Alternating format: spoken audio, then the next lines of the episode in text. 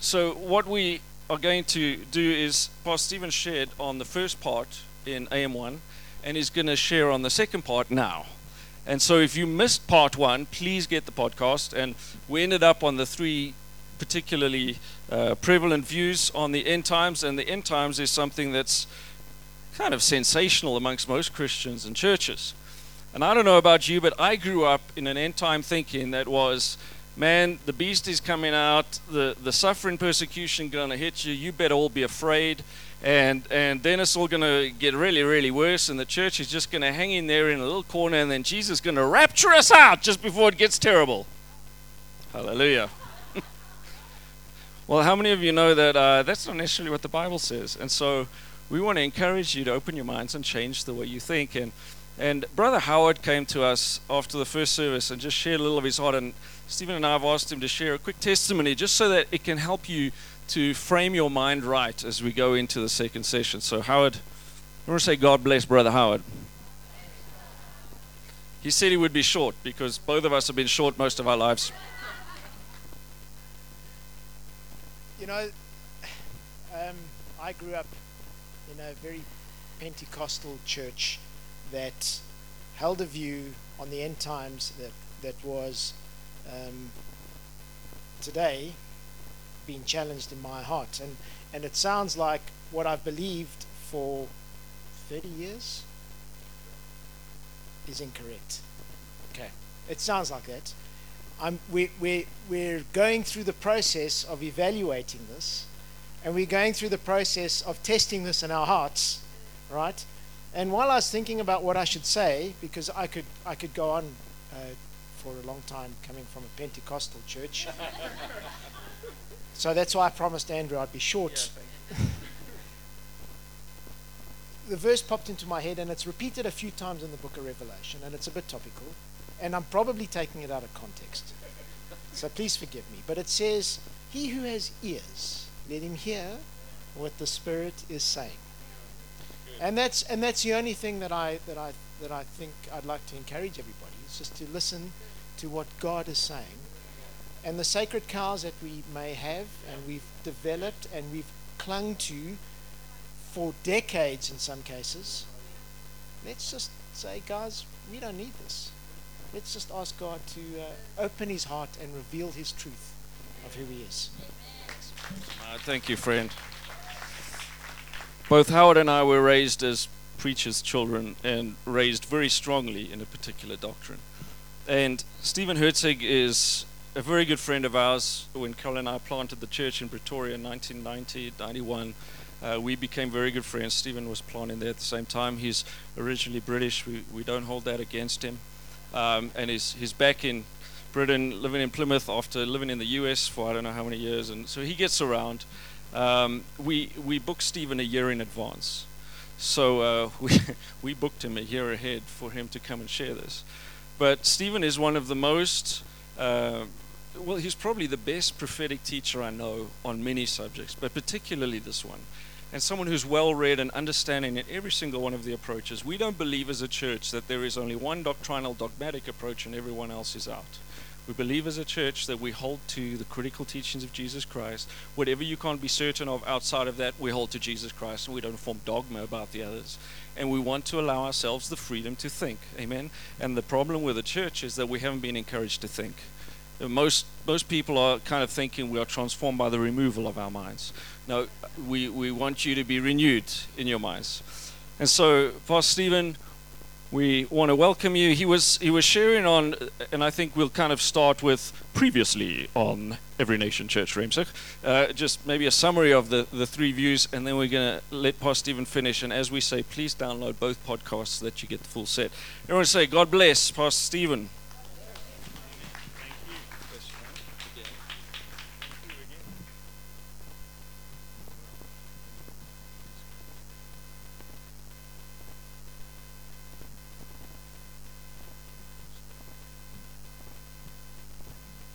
Amen.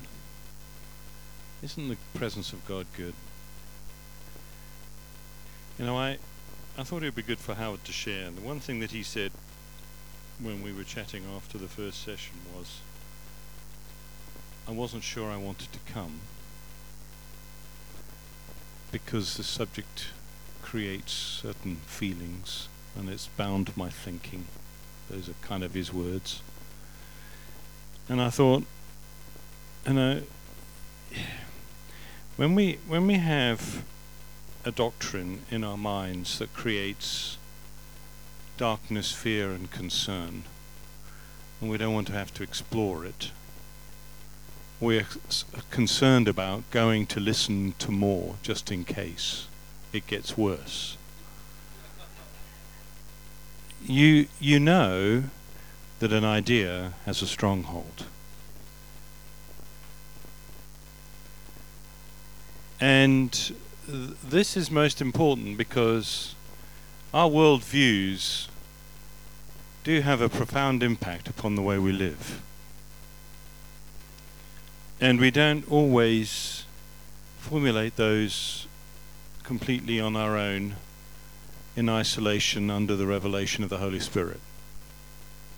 We gain those understandings from different places and different sources, and and some of them are really, really good. Some of them are not so good. Um, a set of ideas can be good, bad, or ugly, but we can't allow ourselves to be locked into something that generates anxiety and and fear when it comes to handling of the things of God because he came to bring freedom. He came to bring hope. And he came to bring expectation of good to come. Didn't he? And in this subject of where the world's heading, uh, we, we need some expectation of good to come. I, I can't remember if I shared this with you last time, but let me just take two minutes to give you an aside. You know, I when I got saved, I joined a ministry called Youth With A Mission, and they are, are, are the most amazing missionary organisation, about the largest in the world, and they've done missions in every nation on earth of one form or another, and they have quite a considerable team in the Middle East now. But one of the things in those days that we were exercised by was the influence of Islam. And the fact that really until until now it's been a darkness, it's been a stronghold that's bound whole communities of people completely and closed down life and imagination and freedom and stratified societies and released all kinds of segregation and anger and just difficult. And martyred many Christians, of course. And over the millennia, Islam started in 632 AD with the death of Muhammad. Um, over the, the 1400 years of Islam, there have been very, very few Muslims finding Christ. Very few it's usually been individuals one at a time. But in, in the last 25 years, 30 years, there's been a phenomenal change. And that has been catalogued by a number of people. This is to bring some hope. Help us to see that we're living in a new era. Amen. Um, and one of them, you can download his book. is a chap called David Garrison, who's an American researcher. And he has written a book called The Wind in the House of Islam. And in this book, he, they became, and, and, and missiologists and those who are, are passionate about this area of the world and interested in it have, have been noticing some, some unprecedented changes. Because I remember in my early years in Youth With A Mission in the 70s, we were praying for Muslim nations quite often. And there were many where there were no known believers at all. And but then in the mid 80s, word came out that there were be- there began to be some significant changes in different parts of the world. And they began to notice that many of these changes were not just individuals finding Christ, but whole communities. Often having dramatic visions of Jesus and and including the imam in their communities and beginning to look at and search out a new way of approaching God. And so David Garrison and his team, he traveled over a quarter of a million miles to research over 20 over 15 years or the first 13 years of this of this century. And he went they, they the whole team went the length and breadth of of the House of Islam. And the House of Islam is the expression they use to de- to define the Muslim world. And it extends from Indonesia right the way to the Western Sahel in Sahara. Mauritania and the Western Sahara. And in, the, in their researching, they, for the sake of, of, of finding evidence and being able to catalogue it accurately, they defined a movement to Christ from Islam to Christianity as being a thousand Muslims in a community or area getting saved and being baptized in a 10 to 20 year period, or a hundred churches being planted. And they found that in the there's only ever been one movement to Christianity from Islam until 1985, and that was in Indonesia in the early 1800s. But there has been nothing else. All the Muslims who found Christ have been individuals and sometimes families, but that's been it. And nothing has has cemented, nothing has changed, nothing has extended to their wider community. But in the last 30 years, the last 15 years of the last century, there were 15 different movements to Christ. And in the first 13 years of this century, there were 69 in every single region of the Islamic world. Yeah, it is, it is remarkable. Um, 69 in the first 13 years of this, of this century. And and in the House of Islam, there are different rooms. That includes the Arabic and da, da, da, da. But every single room has has encountered this change and this dramatic intervention of God. And the, and he talks about some of the reasons why in his book. Um, I've come up with a few others, which I don't have time to tell you. But um, you know that's just the way my mind works.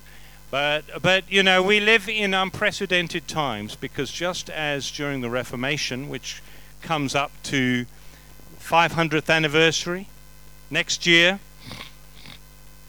the, there is a Reformation happening in the Muslim world, and for very similar reasons, um, which I haven't got time to go into now, but it should give great hope because this is one last stronghold that is beginning to take in water, if you like, the water of the Spirit, the life of God. And Garrison estimates that up to six million people have found Christ in the first t- 13 years of this, this century. Um, and it, it, it's unstoppable, it's exponential now. And he talks about why and what we can learn from it, and so take heart. Now, Revelation and end time prophecy. I started off in the first session by kind of outlining how we need to approach biblical prophecy, which is complex. And it's complex because it's all written in ancient languages which we no longer speak. That's one of the reasons. So it's written in ancient Hebrew or coming from a Hebrew way of thinking, and it's in, written in ancient Greek. And they're not, they're not languages we use today. So we've had to interpret those things. And by and large, we've made a, a bad job of it in the last couple of hundred years. Um, because we have lost sight of certain important details. So I started off by saying that when we approach reading prophecy, we need to understand how God wants us to and what is a wise approach to these things um, in our own reading. And number one, we need to recognize that we need to work from the plain to the obscure. So by that I mean we take scriptures that are obvious, where we know what the, the writer or the author is talking about, and we move to from there to ones that are more obscure, more obscure and less difficult to interpret. Now, the only problem with that idea is that we, who, for some people, things are obscure, and for other, others, they're completely obvious. So, but even so, we need to understand that because there are some things that are extremely clear we need to interpret the New Testament writings through the Old because there is a, there is, there is a seamless transition of understanding. So when we're reading Revelation, many of the symbols, many of the signs, many of the types are already inferred or talked about in the writings of Zechariah and the writings of Daniel, especially, and some of the other prophetic books. So we need to recognize that. Then we need to go back to what Jesus had to say, because actually he taught a great deal about hell and about his second coming. But largely we've left that untested and untried because what he said has confused a lot of people. Because he made certain statements which we find difficult to interpret through our particular framework of end time understanding. He said that this generation will not pass away until you see the Son of Man coming in his kingdom. He said that in Mark 13. He said to his disciples in another passage, and this is repeated in several places, and you've probably kind of tripped over this when you've been reading, if you've been reading the Bible. It's a good idea. Um, it's great, it's good. Um, he said to his disciples in Mark 9, Some of you here will not taste death until you see the Son of Man coming in his kingdom. Now, how do we interpret this? That is the question. And we've kind of found that one difficult, so we've left it alone. And we've we like the rapture. That's a nice idea because it sets us free from difficulties. So we've kind of jumped to 1 Thessalonians 4 and tried to make a few passages in Revelation say the same thing. And and and we, we, we just don't know what to do with what Jesus had to say. But I, I started off by kind of helping you see that what Jesus taught on his own second coming had, had an Old Testament precedent because he used language which, from a Hebrew, in a Hebrew poetic, graphic language as it was, he used language to describe something which we, with our scientific Western minds, find difficult to grasp. He talks about the sun being darkened, the stars falling from heaven. He talks about the moon being turned into blood. You know that. You know the. You know the phrases he used. He he talks about coming in the clouds and every eye seeing him. So we're not quite sure what all this means, but you, will, you can find out if you just read the Old Testament. Because Isaiah used the same expressions, so did Ezekiel, and they use them in, in describing acts of God's judgment upon Babylon and upon Egypt. And then we read Joel 2, which Peter quoted. So we see that we lack some of that, don't we? We lack some of those bits because it's, you know, old men will dream dreams and young men will prophesy and all that. All those, I know, my spirit will be poured out on all flesh. That bit we love, we love really a lot. But then he says, and the stars will fall from the sky, the sun will be darkened, and the moon will be turned into blood before the great and terrible day of the Lord. Doesn't it? So what Peter quotes we don't know what to do with quiet because we're not sure that that's happened. We're fairly sure it hasn't because we've never seen it and it's never been recorded in history. But actually, we're trying to make a, a symbolic, poetic language into a scientific document. And just ask David, that is not great, right? You know, when it comes to building atomic power stations, you don't use Chaucer or Keats. right?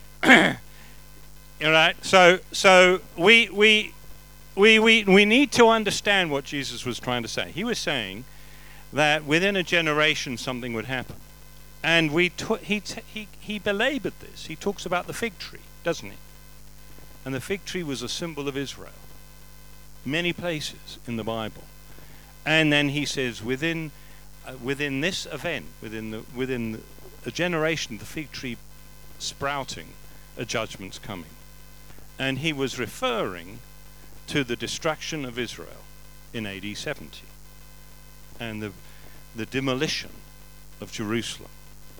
And so there has already been a fulfillment of what he said in Matthew 24 and Mark 14 and Luke in a couple of places.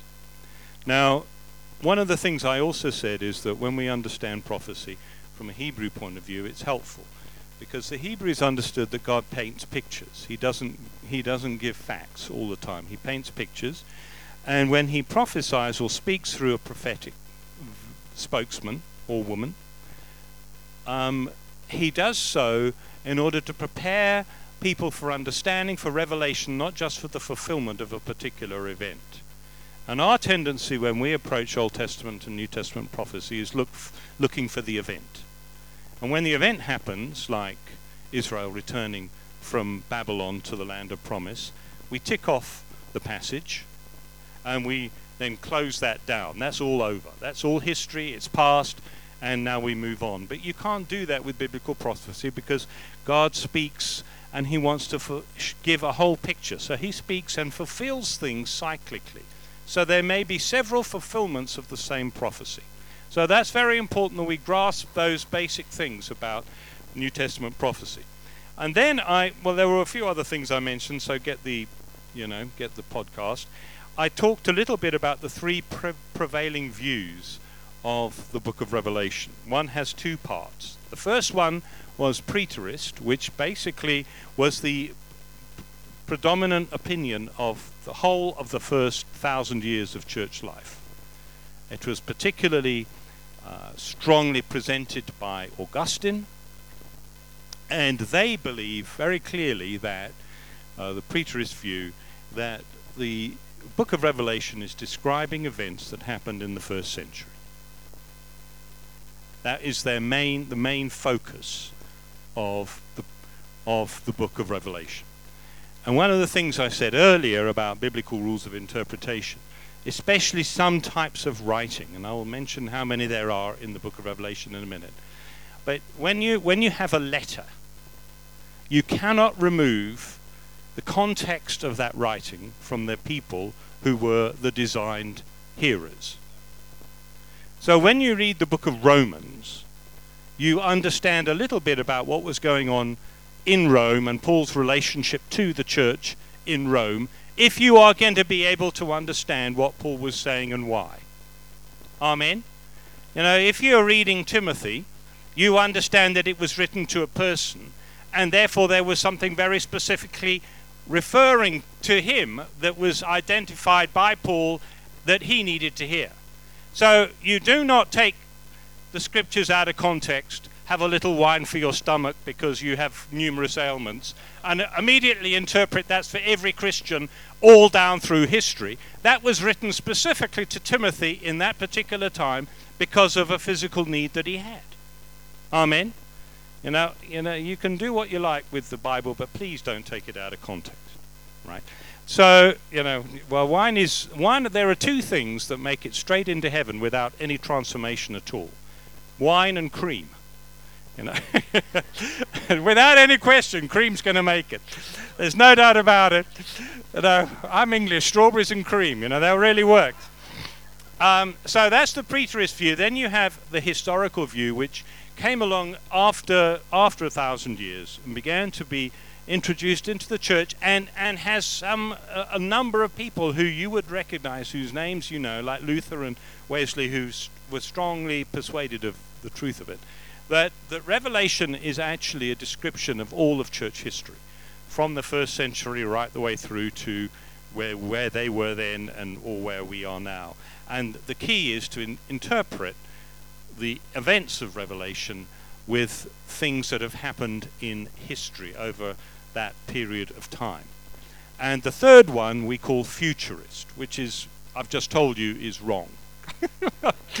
because it takes things out of, away from the original hearer. Futurists would believe, and there are two types, that the first three chapters of Revelation were for the churches to which it was written, but the rest is for the church at the end of history. So it has little or no relevance to the people who were reading it at the time.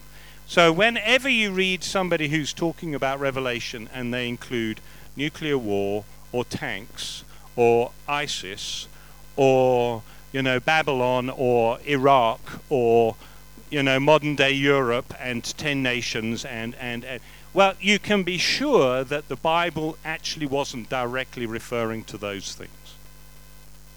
Right? You got that? because it was written to people who would have had no understanding of them. I'm going to give you the context in which the book was written in just a minute because it's significant. But that those are those are the three views, and the futurist view has two types, two halves.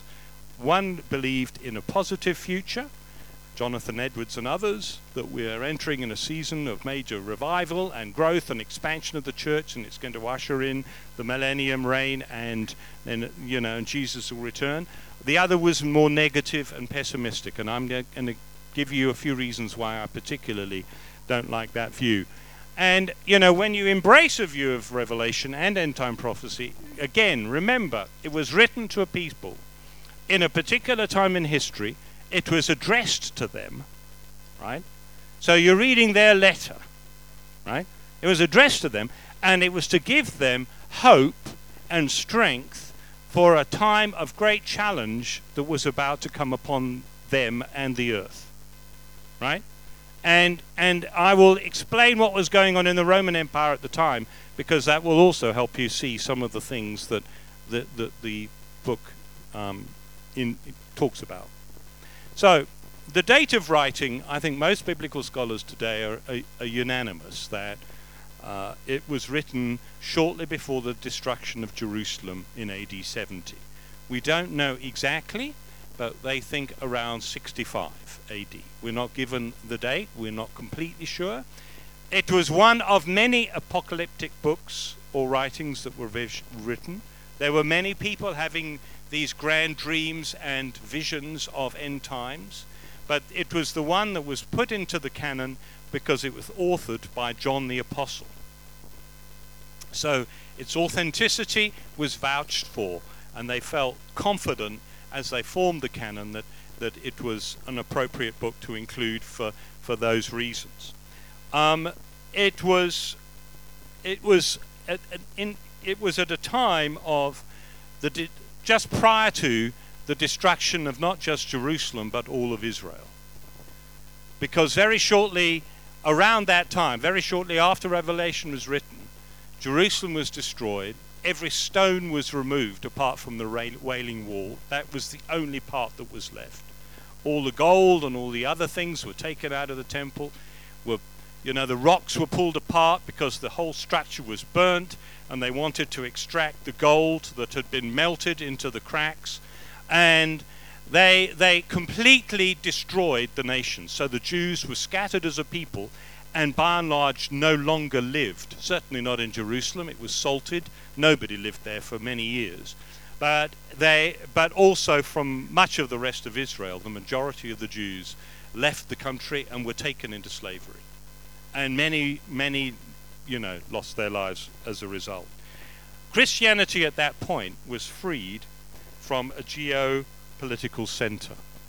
So, because Jerusalem was destroyed, the church in Jerusalem was no more, and that allowed the church to become much more mobile in its thinking and much more missional, because the Paul had obviously pioneered a whole new movement, but many of the ch- many in the church had stayed ra- rather static, but that allowed and forced them to kind of com- completely reevaluate who who they really were and what they were fighting for. They were no longer fighting for physical territory, for real estate, for Jerusalem as it was. They were able to separate themselves in their thinking from their history and their past in, in a wrong sense, in a, in, a, in a physically restrictive way, and they began to very, very proactively take the gospel across the continents. There is some evidence that the church reached China by AD 185, 186, and you know, I mean, that's just 150 years after Jesus' death. And that's phenomenal. Um, so, Rome at that time, it was a city, as you know, that was built on seven hills. So, chapter 17 of Revelation talks about this, talks about a dragon or a beast with seven with seven heads and ten horns. You know, you know the one. Yeah, you got it. The beast, seven heads, ten, seven heads, mountains, ten horns referred to the ten Caesars that that occupied that period of the book preceding and immediately around the time of the writing of the book of Revelation. The Caesars were, Julius Caesar was the first. That's not because he, he didn't start the Roman Empire, it had already begun, but, but before Caesar, it was a republic. So it was governed by a senate. But Caesar was the first, Julius Caesar who lived shortly before Christ, was the first to declare himself emperor and supreme majesty and lord. So there were two issues that the Roman Empire had with the church. They refused to call Caesar Lord, was one, and they, refu- they were pacifistic completely. And they refused to put their people into Rome's armies. Very important. All right, so the first one was Caesar, then there was Octavia or Caesar Augustus, there was Tiberius, there is Gaius, and then there was Claudius. And then there was Nero, and he was around at the time of the writing of the book of Revelation, when it was penned. And in 68 AD, he launched the first of a number of waves of persecution against the church, and it was very, very intense. So he came to the throne shortly before Revelation was written, or about that time, and he launched the first Roman persecution of the, the Christian church. And it was intense. Many, many were martyred. Uh, he would strap Christians to poles and cover them with pitch and light them. He blamed them for some of his madness. Uh, he set fire to Rome as a backdrop to some of his poetry and burnt a third of the city. And he blamed the Christians for it, and there was a, a very severe and intense season of persecution against the Christian church. Um, but then after that, after after him, there was a season of great instability. There, in one year, 68, 69 AD, there were four Caesars, so that makes up the ten. So in the period up to AD 70, when Jerusalem was destroyed, and it was destroyed by two men Titus originally, and then Vespasian. So Titus led the first attack against, and it took three years for them to destroy the nation. AD 70, Jerusalem uh, was, it was about a year's siege, and many hundreds of thousands of people lost their lives. And Josephus talks about it very graphically in his book, in his history. And then they move to where a, a, a group of zealots had taken over Herod's temple on, on palace on Masada. And, and that, that is at the top of a mountain down by the Dead Sea. So it's, you know, like, like you know, a thousand meters climb to the top of this. And he had built a whole palace with huge, with huge uh, places to store water, cisterns to store grain. And the zealots were able to hold out against Rome for three years until they used Jewish labor to build a ramp all the way up the side of this mountain. And then when they got to the top, everyone jumped off the edge or were killed by their own fellow countrymen or jumped off the edge of the of the of Masada and and died. It was only a hundred or so were left, but they'd held out for three years. And so we we we have this complete scattering of a nation, a distraction of a people, and it's into that context that, that the book of Revelation is written. Vespasian later comes back from his, from his defeat of Israel and the scattering of the country, and he became the next Caesar, and then they entered a, a period of greater peace. So, where you have Revelation talking about a beast with seven heads and ten horns, you know exactly, and one who kind of takes out another, because Nero wasn't a very pleasant chap. He had his own wife murdered. Um, he had a few of other p- of his close friends bumped off. Um, he, you know, he, so you know, you had him speaking loud things, in, you know, insulting things, mocking God, mocking things. That's who he was referring to. And in fact, some people have gone as far as to interpret 666, which is a number in Aramaic, as Caesar Nero in Aramaic because they didn't use numbers as we do in their numerical chart. They used letters like the Roman alphabet did, and so they would take a, a, a letter from the Heb- from the Heb- from the Aramaic alphabet and attach a uh, numerical figure to it. And when you, you turn 666 from Aramaic into into language that we might understand, because it's called an, a number of man, um, Caesar Nero was directly mentioned. So, um, so that is the context in which the book of Revelation was written. And its main types of writing, it's obviously apocalyptic, that means it speaks of the future. It's anticipating something to come. Secondly, it has just straight literary prose in it. it is a letter and it also has psalms in it. There are many songs in the book of Revelation, at least six or eight that I counted just the other day when I was just taking a glance, and some of them we sing. We sing the song of the Lamb. And, you know, some of the great pieces of music have been written out. Handel took Revelation and talks about blessing and honor and glory and power and wisdom. Da, da, da, da, da. That's straight out of one of the songs that was sung before the throne in the book of Revelation. So the themes of the book are four or five fold. First of all, it sets out very clearly that it is an unveiling of Jesus Christ. Now, bear in mind who wrote it. John was Jesus' most intimate friend.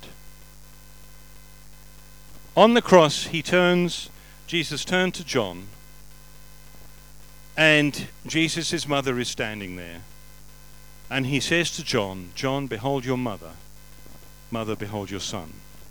And then it makes the point from that day, John took Mary into his own home as his own family. He was the one who had the most intimate and close relationship with Jesus. But nothing prepared him for what he saw in Revelation 1. Right? When he sees the resurrected Christ in all his glory, he falls at his feet as though dead. And all the emotion, all the intimacy, all the closeness, all the familiarity, well, that is blown away by the glory and the greatness. And Jesus reveals himself through this whole book, doesn't he? We sang some of the songs today. You know, who is worthy to open the scroll and to read the writing that is written on it? And only the Lamb slain, who is of the tribe of Judah, the lion of the tribe of Judah, of, of David. And it talks about who he is and the greatness of his rule, and that all the efforts of Rome and the tyranny of oppressive empire spirit is not going to overcome that which we that which we see in him because he's preparing his army he rides on a white horse and he's training he's training riders here. You know that's what we're called. We're called to ride with him and we're called to be to be ones who stand with him to conquer and to bring about the transformation of the world in which we live, to restore it to original intent. You know, the Bible, it, it has two bookends. Bookends are really good because they keep all the rest of your books on your shelf in place. Genesis 1 and 2 and Revelation 22. And it starts in a garden with a river, with a family, and trees. And it ends in a garden with a river, with families, and trees. And the story in between is God's redemption so that we can be in the garden. That's, that's the story. And God wants us to have hope and expectation. He's not, he's not coming clandestinely. It's not going to get increasingly darker, although it will, but the light will shine brighter. So going back to He's coming in the clouds and every eye will see Him, Joel 2, right? He calls out a remnant. So the good part the old men will dream dreams and the young men will prophesy and and the gospel will be preached to the poor and every eye will see him. The good part is the remnant called out who are going to shine brighter and brighter. So there will be increasing confusion and the leaders of the world will not have the answers and they will recognize that their strategies and their their plans and their best laid made efforts and their their saving for a rainy day and their economic policies, they really aren't going to survive the shaking. And they will recognize this, but God is calling out a remnant.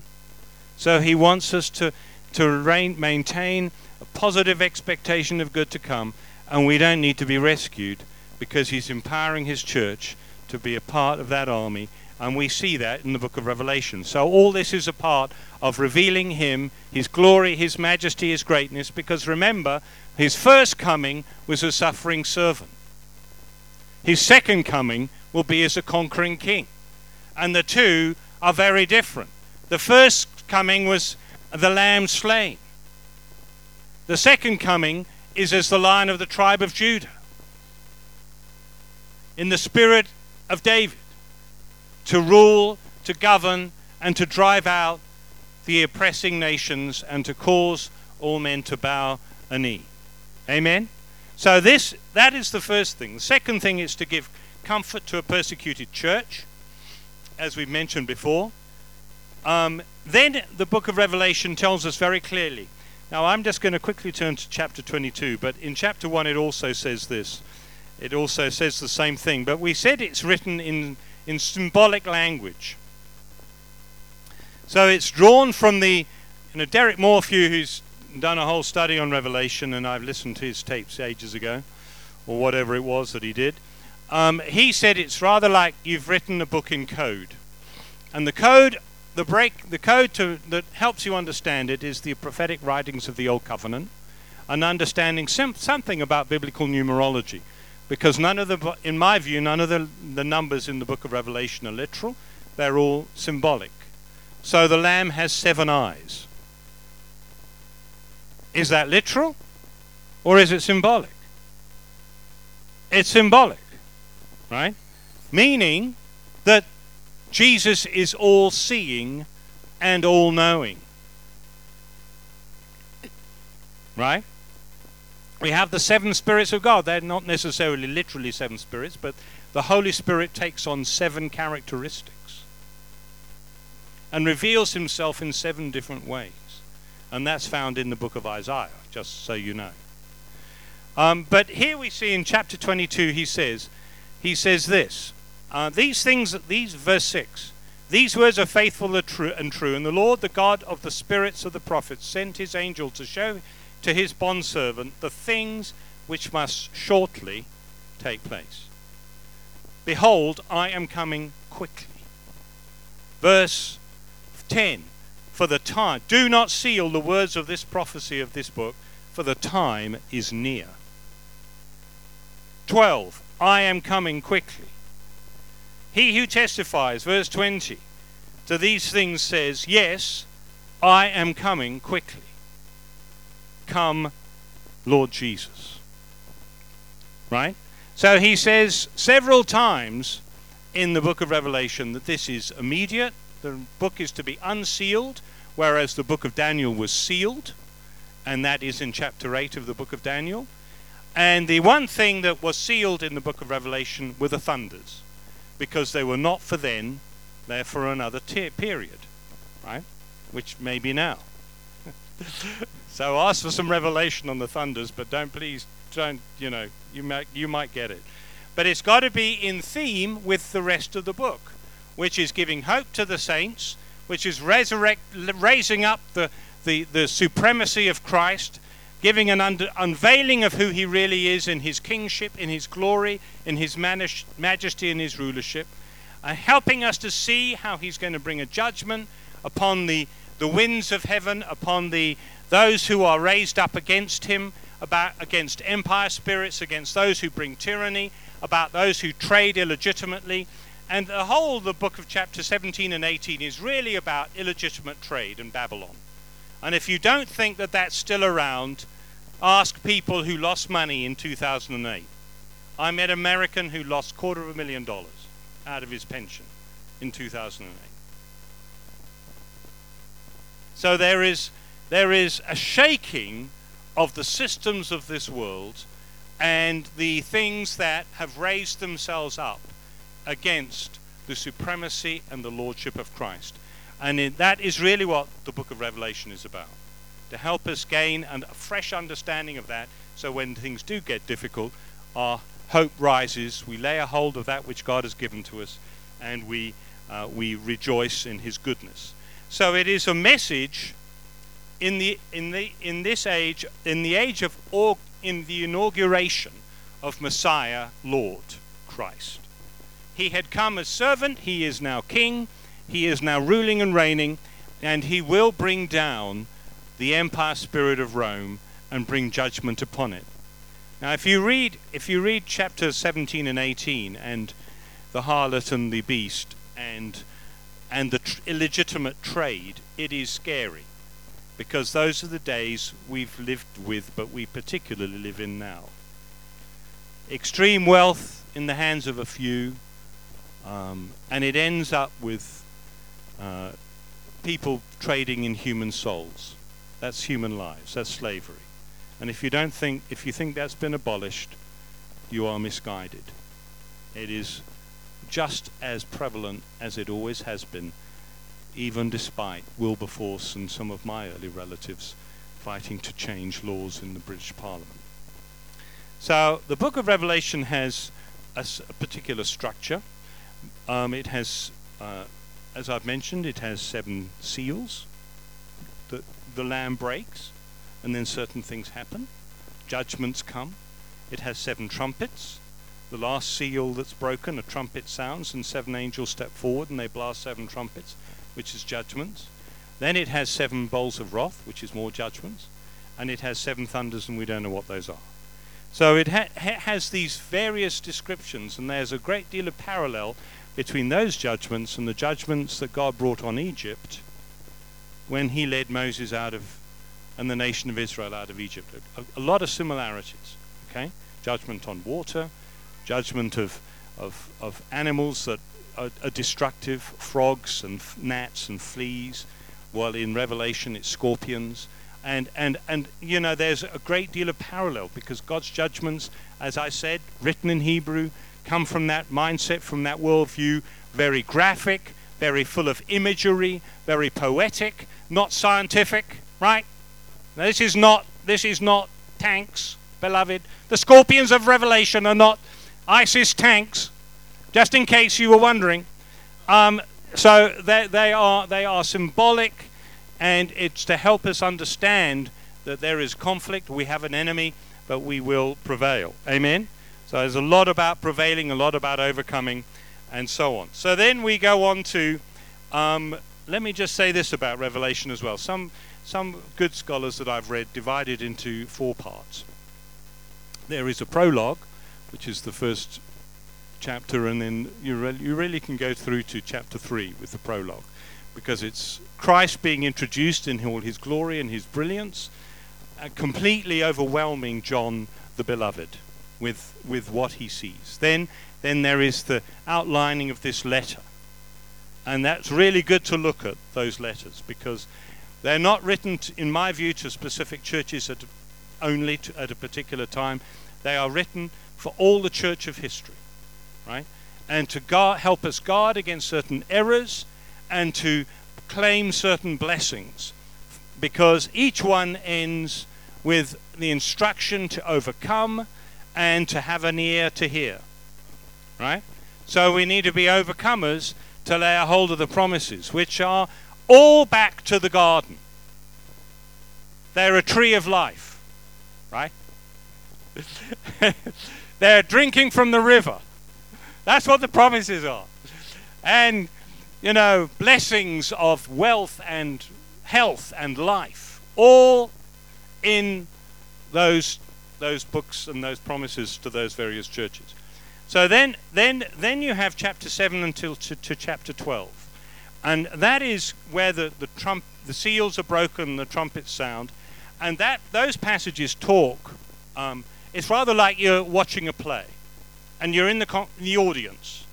And the play is, the drama is unfolding on the stage. So you see the, the, the actors and you see the, the, the theme of the drama unfolding and the, the plot beginning to, to express itself. And then, then you come back the next day, and the director takes you behind the scenes for the next next chapters, from chapter 13 to chapter 21. He takes you behind the scenes, and you see some of the spiritual forces that are at work, and some of the things that are influencing the, the affairs on earth. the empires and the things that rise and fall, and the anger and the, the things that, that mankind direct against Christ and against his church, and the martyrdom and all those other things. So you see, you see that, that, that behind the scenes understanding, which gives you a much greater uh, whole picture of what is actually going on. Then you have a, a, an epilogue, which is chapter 22, where the curtain comes down and, and, and we and God dwells amongst his people, which is what he did, well, in Genesis 2, wasn't it? He walked with Adam in the cool of the evening. Yeah? Right? And that's what our hearts long for. You know? The veil to be torn. When, when, when you read about tearing of veils, beloved, God doesn't tear veils nicely. He his name is Baal Perez, the God of the breakthrough. And when Jesus was being baptized, he tore the heavens apart. When you think of the Holy Spirit as a dove, please don't think of some nice little white thing that can fit on your hand. I believe there was this massive dove that came down out of this rent heaven because there was a tearing. And when he tore the curtain, it wasn't just sweet and nicely. You know, a few of the priests were there, they would have had a shock because there was a rending. This tore, this, is this tur- curtain which was tall. I mean, it was a new temple that Herod had built. And, you know, it was torn, separating the holy place from the Holy of Holies so the Holy Spirit, presence of God, could be released on all mankind. So Joel 2 could come, right? Amen.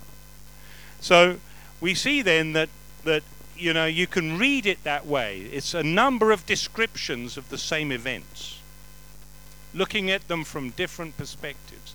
Just like Genesis 1 and 2 are the descriptions of creation, but taken from a different point of view it's one creation, two descriptions. Revelation is one set of events, but a lot of different ways of looking at it to help you understand what's coming about. All right? And what is ultimately going to happen. Now, I mentioned earlier, and I'll close with this because we are now running out of time. Um, there are a number of the three principal versions or views were preterist, which you may have gathered is the one that I principally would engage with. Um, that does not mean just because there's been a fulfillment that there won't be others, because we've been told that the the the, the thunders are sealed. So there's something that is still going to come about later at a at a later stage. Um, we we weren't given any indication when that would be, but we are told that some aspects of what John saw we are yet to see. Right? So just because something has had a fulfillment doesn't mean it won't have many others. And the lessons that the early church were being given, and the encouragement they were being given, and the things that they were being helped to see about the greatness of Christ. Remember, he had come as a suffering servant. They had seen him die. They knew he was risen from the dead, but they had not fully seen his glory. Even the, even the disciples who had seen him taken up into heaven with angels, they, they, they, they, they, they hadn't really seen the heavens rendered. And the glory that he now, and the power and the authority and the majesty that he now exercised, having sat upon the throne, right? And been given jurisdiction, authority, mandate over all authorities over all kings, over all nations, over all principalities. Right? So they hadn't seen that. So this was a great unveiling to give them hope, to give them a confidence that even though they were entering into a time of great difficulty, they were going to be able to rise victorious. They were going to be able to overcome as they were exalted in the beginning, in the, so the seven churches of Asia, and they were going to see Christ come in all his greatness, in all his beauty, in all his majesty, and bring all authorities to, into subjugation under his rule and under the rule of the people of God. Because we will ride out with him conquering and to conquer. Amen? So that is really the theme and the, the thing that Revelation is trying to inspire in a, in a people who are about to head into intense challenge and difficulty. So, um, so the historical view, as I've mentioned, there were three, a couple of particular difficulties. It was highly Western in its orientation. So it tended to be looking for fulfillment in Western nations of the things that were prophesied in the book.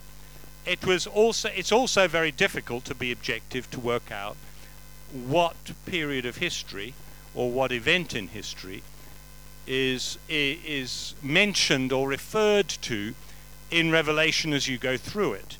There are some fairly obvious things that you can draw, but there is much that you can't and who is to tell where you should start with that process?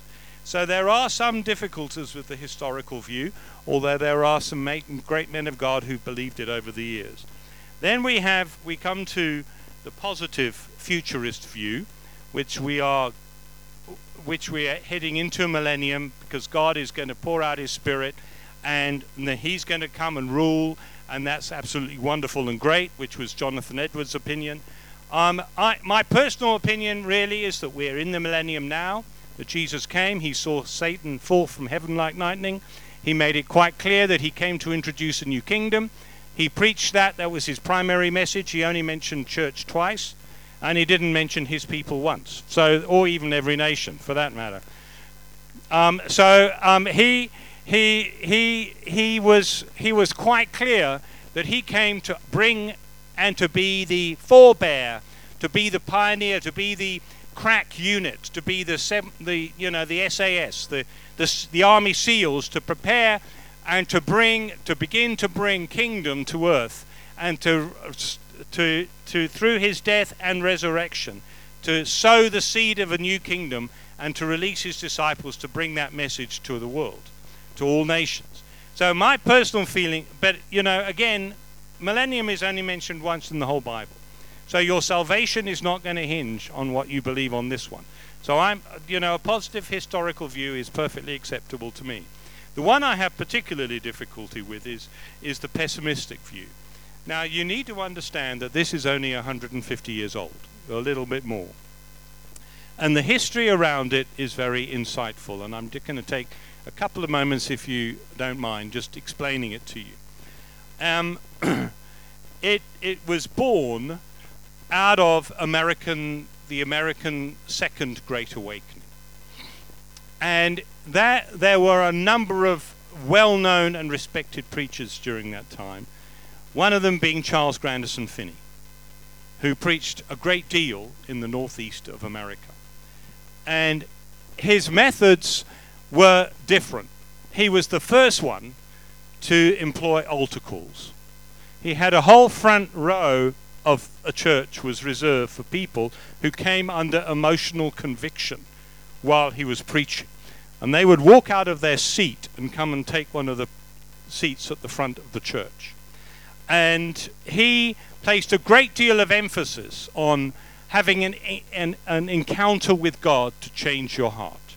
So there was a certain emotional dramatic intervention of God that he encouraged people to seek after. Some almost went mad seeking for it. Um, some did. Um, but that's not to say that his, his life and his ministry and his message didn't have a profound effect.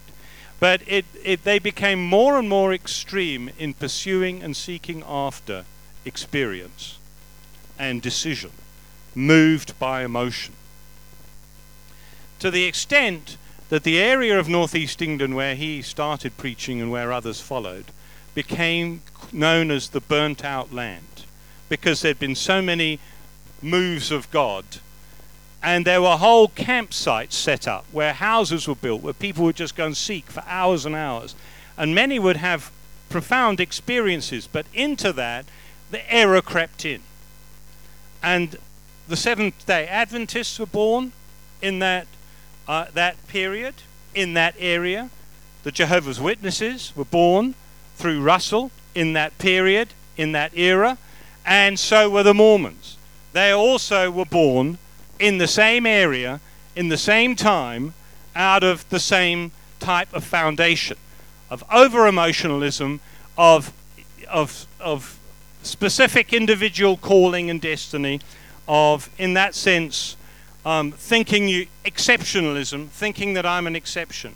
And it led, well, Russell, for example, he was tried in America in the High Court and found guilty of fraud because he didn't know a word of Greek. And yet he translated the New Testament into English. Which many people don't know, but it's true. Um, and I could mention a few things about Joseph Smith, but we don't need to go there. So the point I'm trying to make is that there were these four, three or four major, ma- major deceptive movements that grew out of the re- the Second Great Awakening in America, out of exactly the same part of the country. Mormonism was then moved to uh, Salt Lake City under the leadership of Brigham Young, but um, Joseph Smith, I think, later moved. He had six wives. There was a certain measure of immorality in his life, to put it mildly. But then that movement spread across the Atlantic to Britain, and that's where two figures emerged that had a particular impact upon um, this this doctrine. The one was a woman called Mary MacDonald, who in 1830 had a vision during a meeting, and it was one of those kind of hyped up meetings, rather dramatic, and she had a vision of the church being taken away. And a man by the name of Darby got a hold of this, and Darby was uh, a, a, preacher. He was a, clever gentleman uh, in the Plymouth Brethren, and he was given a, a, a, platform in America by a chap called Miller, who led a large Baptist church in the States. And Miller was took people who really needed some help and discipleship, and one of those was Scofield. And he discipled Scofield. And, Mel- and, and Darby came up with an idea that the Bible actually is written in dispensations. They're different periods of history.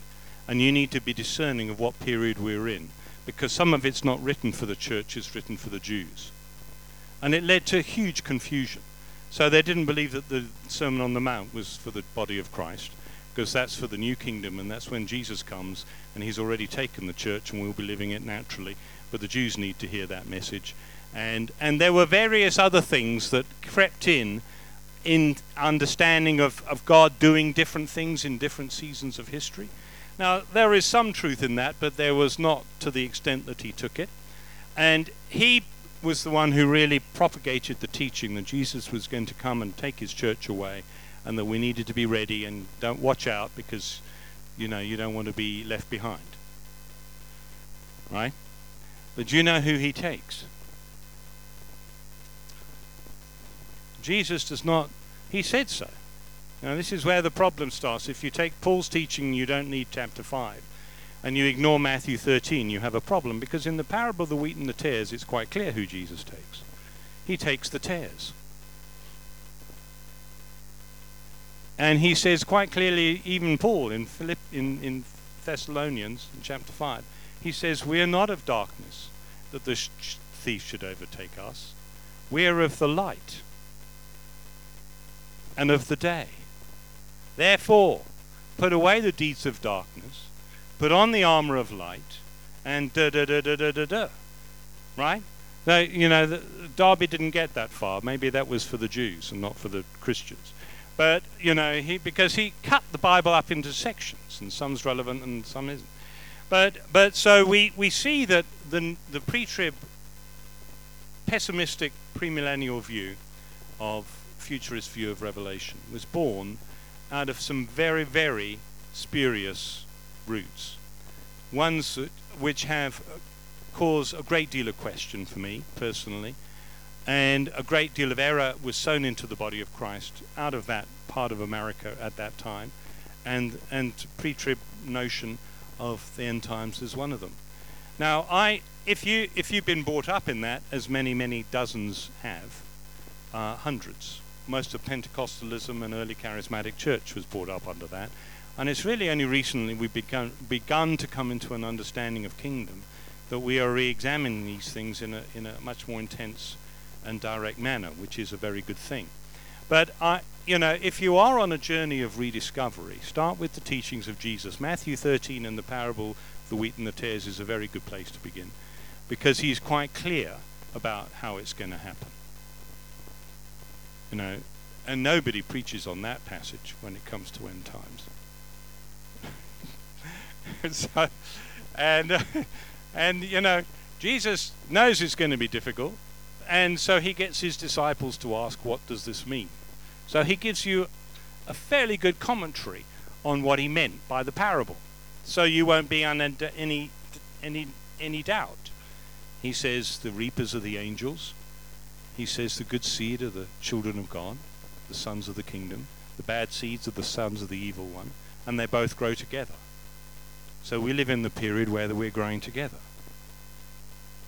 So our job is not to kind of be separated out and hive off into little holy communities on the edge of the city. Our job is to be amongst the people, right?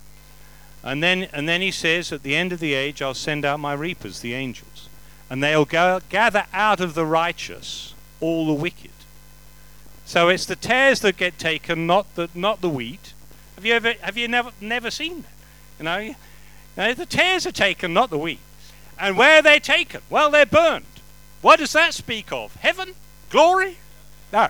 It speaks of the word that Jesus always used for hell Gehenna, which was Kidron Valley, which was the rubbish dump where there were always fires, where there were, where there were all the vultures and all the other things gathered. And that's the picture Jesus always used when he referred to hell, and he talks about it a lot, right? So it's not the righteous that are taken. He then says the righteous will shine forth as the sun in the kingdom of their Father. So they stay right where they are and just bring salvation and redemption to a, to a broken world. Amen? So that is how things conclude. And that, in my view, is how we are encouraged to read this great book and understand future prophecy. Of course, it meant something to the people it does mean something to us, but we can't make it mean something would have been nonsense to them because it was a letter written to particular people in a period of history to give them hope, to give them expectation, to give them strength so that they could overcome the uncertain, difficult times they were heading into. Amen. O me. Glory to God.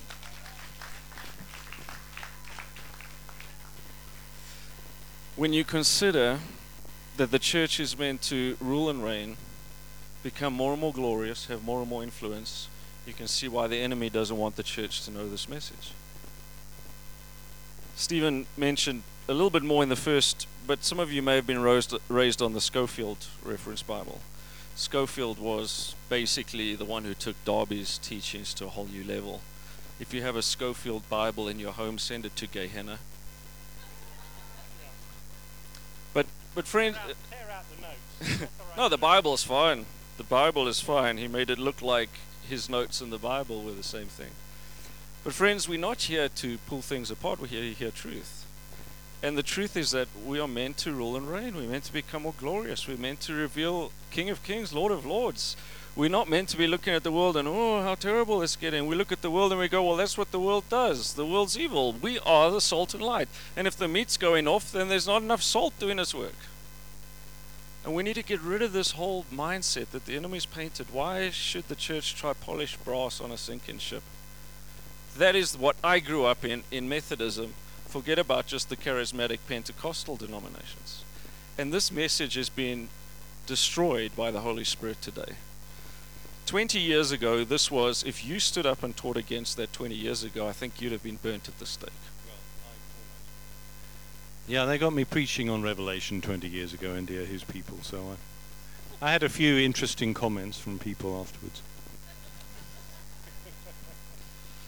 But, friends, whenever you get something to that extent that becomes such a stronghold that brings fear, pessimism, I used to go from church to church when I was a, a pastor in the Methodist church showing the movie A Thief in the Night so that people would get saved out of terror of being left behind. And then we have the Left Behind series. How many of you got into that? What what nonsense.